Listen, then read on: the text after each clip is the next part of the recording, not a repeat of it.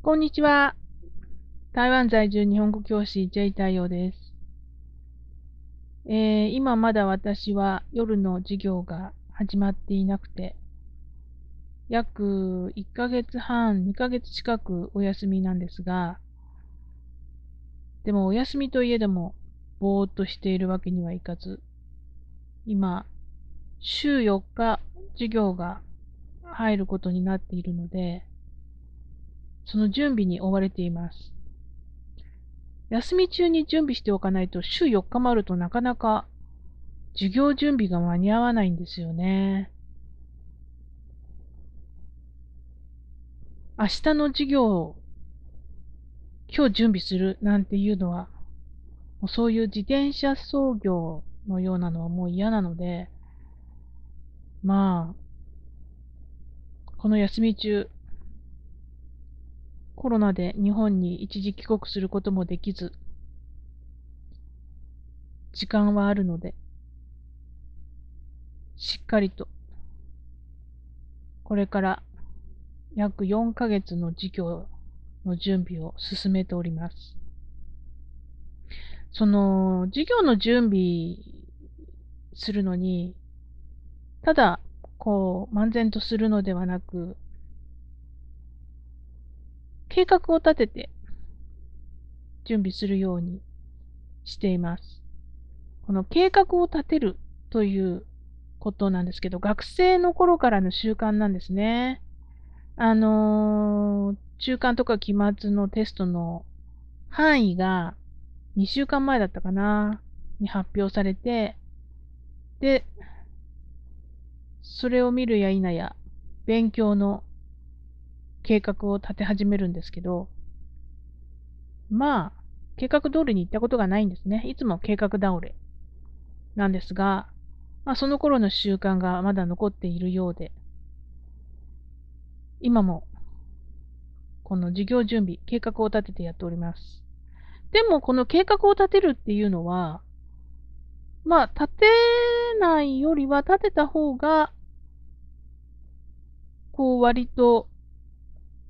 サクサクでもないですけど、進むかなっていう感じはしますね。こう追い立てられないとやらないっていう、そういうことなのかもしれませんが、まあ、計画を立てて、進めております。さて、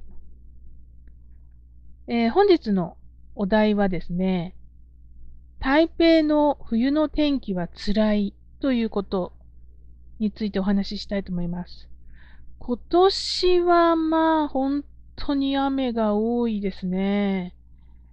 台北の冬は雨が多いことで、まあ知られているんですね、台湾ではね。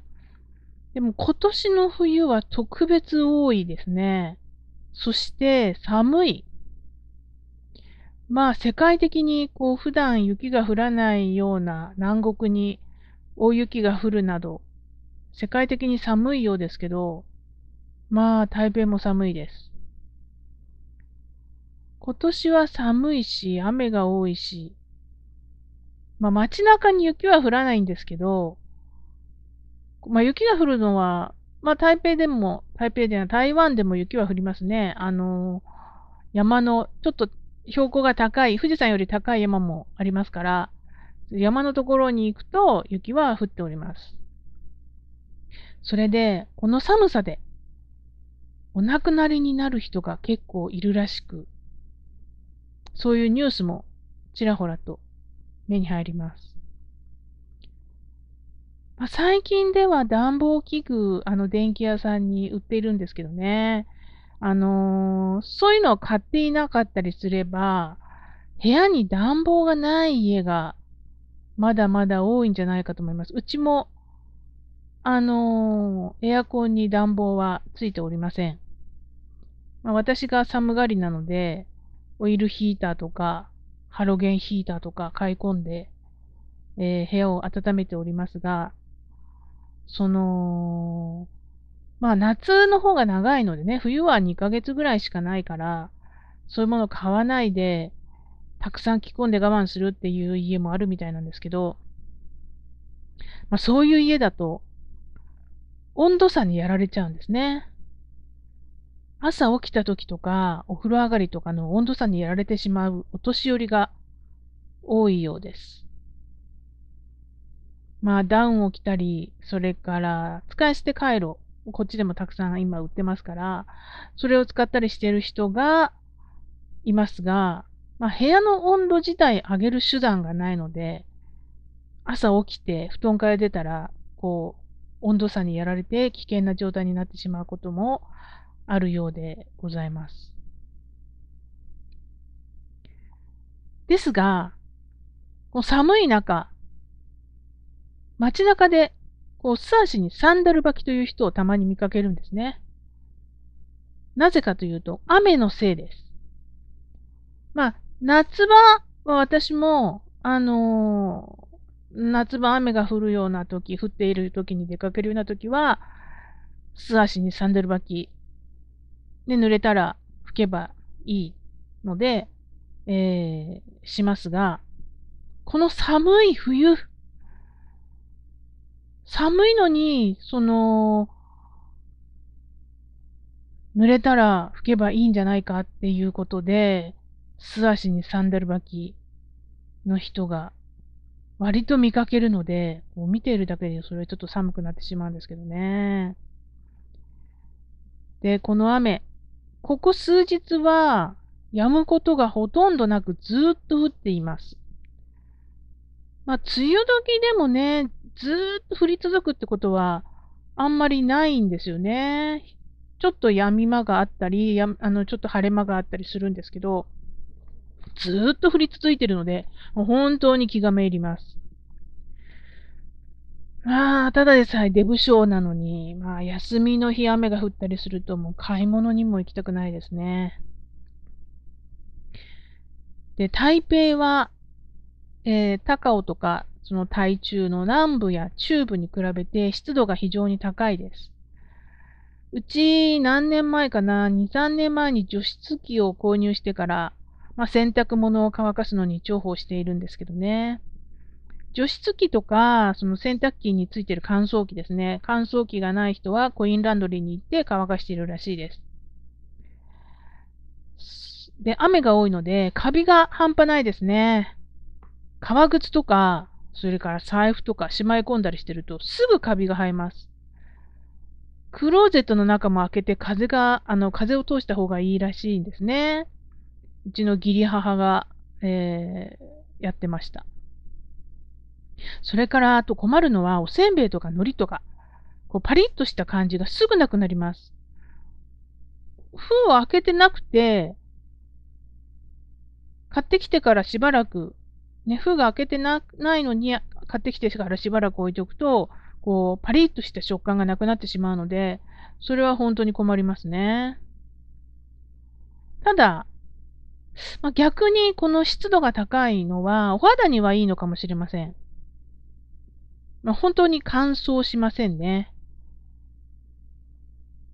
えー、だから日本にいた時よりも肌の調子がいいような気はします。手とか唇のひび割れ、指のささくれ、それからかかとのガサガサ、静電気とかもないので、その点に関しては快適です。で、この雨ですね。去年は台風がほとんど来なかったせいもあって、雨のあの雨の量が少なくて、水不足で大変だったんですね。今年はこの長雨で、えー、作物に被害が出ています。今、いちごのシーズンなんですけどね、この大雨のせいで腐ってしまってダメになった農家があるとニュースで言っていました。まあ、自然は予想外のことが多くて、影響される仕事の人は大変ですね。でこんなに雨が降ったら、水は大丈夫かって思ったんですけど、あの、どうやら、ダムのところにはあまり降っていないらしく、ダムはこう満杯にはなっていないらしい。まだ半分ぐらいのパーセントのところもあるみたいですね。うまいこといけない、いかないですね。で、この雨いつまで続くのか、とうんざりしながら天気予報見たんですけど、まあ、今週の後半の天気予報を見てみたら、最高気温が26度の日がありましたね。その頃は止んで、まあ、晴れる、晴れ間が出るんじゃないかなと思うんですけど、晴れると一気に10度ほどの差が、こう出てくるわけなんですね。で、その、天気の激変、温度の激変に体の調子を合わせるのが本当に大変です。私、偏頭痛持ちなので、朝起きたら頭痛なんていうこともよ結構ありますね。で、コロナが収束して台湾に旅行に来られるようになったら、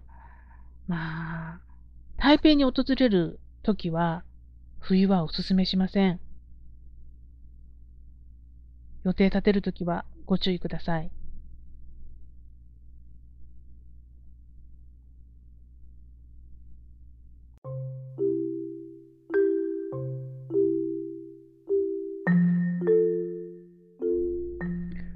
こんにちは。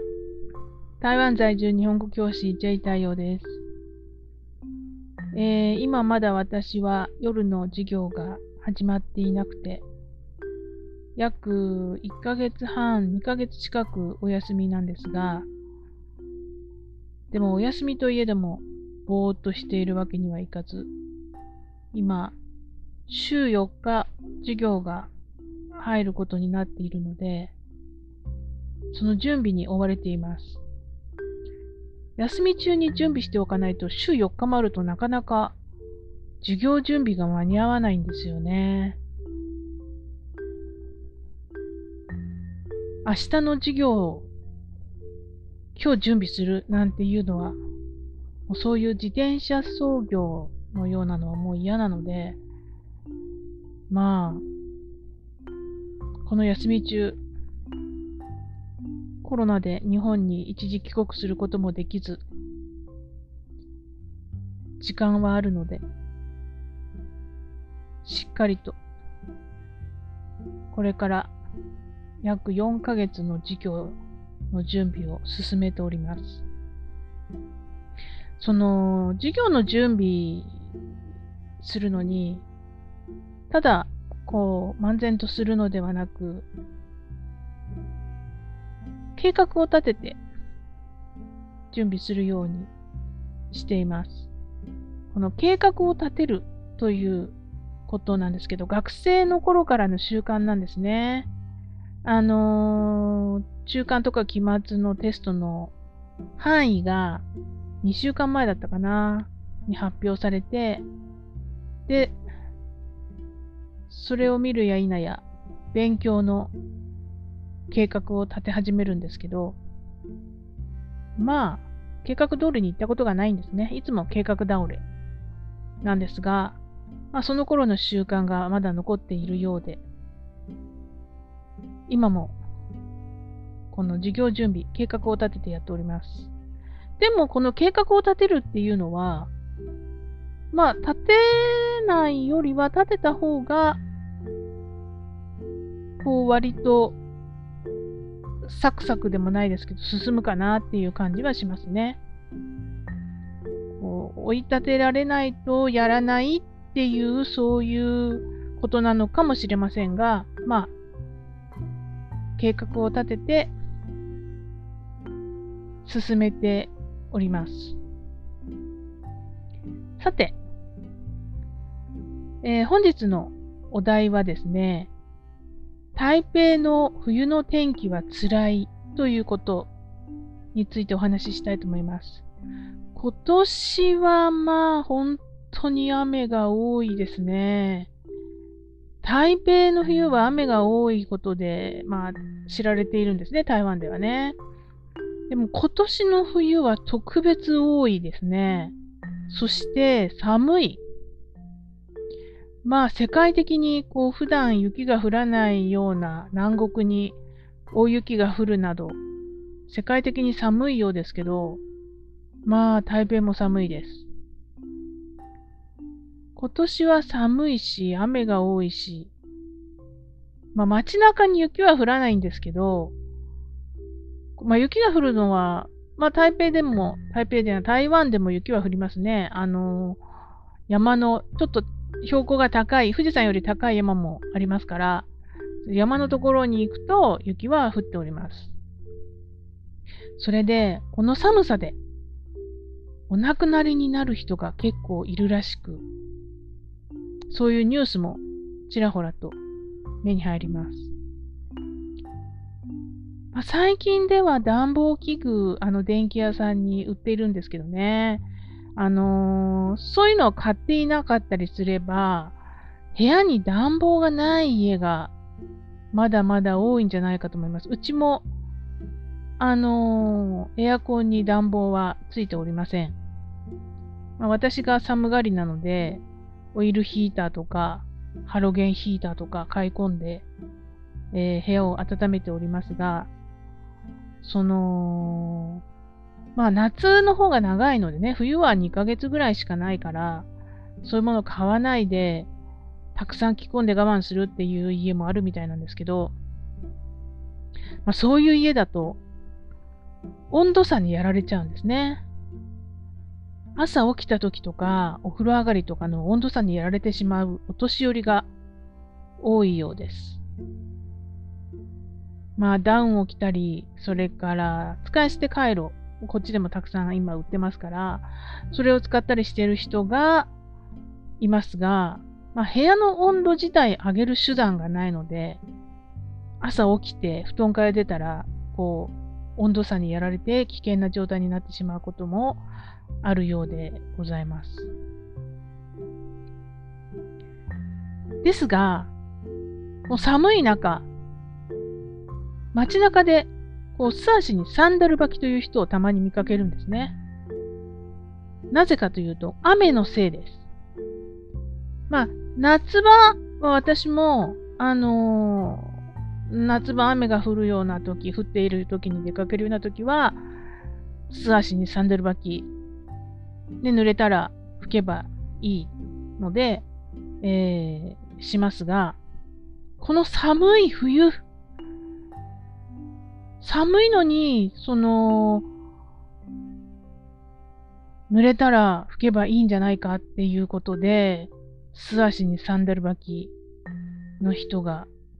割と見かけるので、もう見ているだけでそれはちょっと寒くなってしまうんですけどね。で、この雨、ここ数日は止むことがほとんどなくずっと降っています。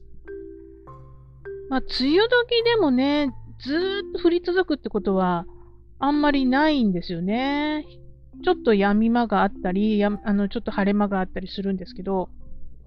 ずっと降り続いてるので、もう本当に気がめいります。まあ、ただでさえデブ症なのに、まあ、休みの日雨が降ったりすると、もう買い物にも行きたくないですね。で、台北は、えー、高尾とか、その台中の南部や中部に比べて湿度が非常に高いです。うち何年前かな、2、3年前に除湿機を購入してから、まあ、洗濯物を乾かすのに重宝しているんですけどね。除湿機とか、その洗濯機についてる乾燥機ですね。乾燥機がない人はコインランドリーに行って乾かしているらしいです。で、雨が多いので、カビが半端ないですね。革靴とか、それから財布とかしまい込んだりしてると、すぐカビが生えます。クローゼットの中も開けて風が、あの、風を通した方がいいらしいんですね。うちの義理母が、えー、やってました。それから、あと困るのは、おせんべいとか海苔とか、こうパリッとした感じがすぐなくなります。封を開けてなくて、買ってきてからしばらく、ね、封が開けてなないのに、買ってきてからしばらく置いておくと、こう、パリッとした食感がなくなってしまうので、それは本当に困りますね。ただ、まあ、逆にこの湿度が高いのは、お肌にはいいのかもしれません。まあ、本当に乾燥しませんね。えー、だから日本にいた時よりも肌の調子がいいような気はします。手とか唇のひび割れ、指のささくれ、それからかかとのガサガサ、静電気とかもないので、その点に関しては快適です。で、この雨ですね。去年は台風がほとんど来なかったせいもあって、雨のあの雨の量が少なくて、水不足で大変だったんですね。今年はこの長雨で、えー、作物に被害が出ています。今、いちごのシーズンなんですけどね、この大雨のせいで腐ってしまってダメになった農家があるとニュースで言っていました。まあ、自然は予想外のことが多くて、影響される仕事の人は大変ですね。こんなに雨が降ったら、水は大丈夫か？って思ったんですけど、あの、どうやら、ダムのところにはあまり降っていないらしく、ダムはこう満杯にはなっていないらしい。まだ半分ぐらいのパーセントのところもあるみたいですね。うまいこといけない、いかないですね。で、この雨いつまで続くのか。とうんざりしながら天気予報見たんですけど、まあ、今週の後半の天気予報を見てみたら、最高気温が26度の日がありましたね。その頃は止んで、まあ、晴れる、晴れ間が出るんじゃないかなと思うんですけど、晴れると一気に10度ほどの差が、こう出てくるわけなんですね。で、その、天気の激変、温度の激変に体の調子を合わせるのが本当に大変です。私、偏頭痛持ちなので、朝起きたら頭痛なんていうこともよ結構ありますね。で、コロナが収束して台湾に旅行に来られるようになったら、まあ、台北に訪れるときは、冬はおすすめしません。予定立てるときはご注意ください。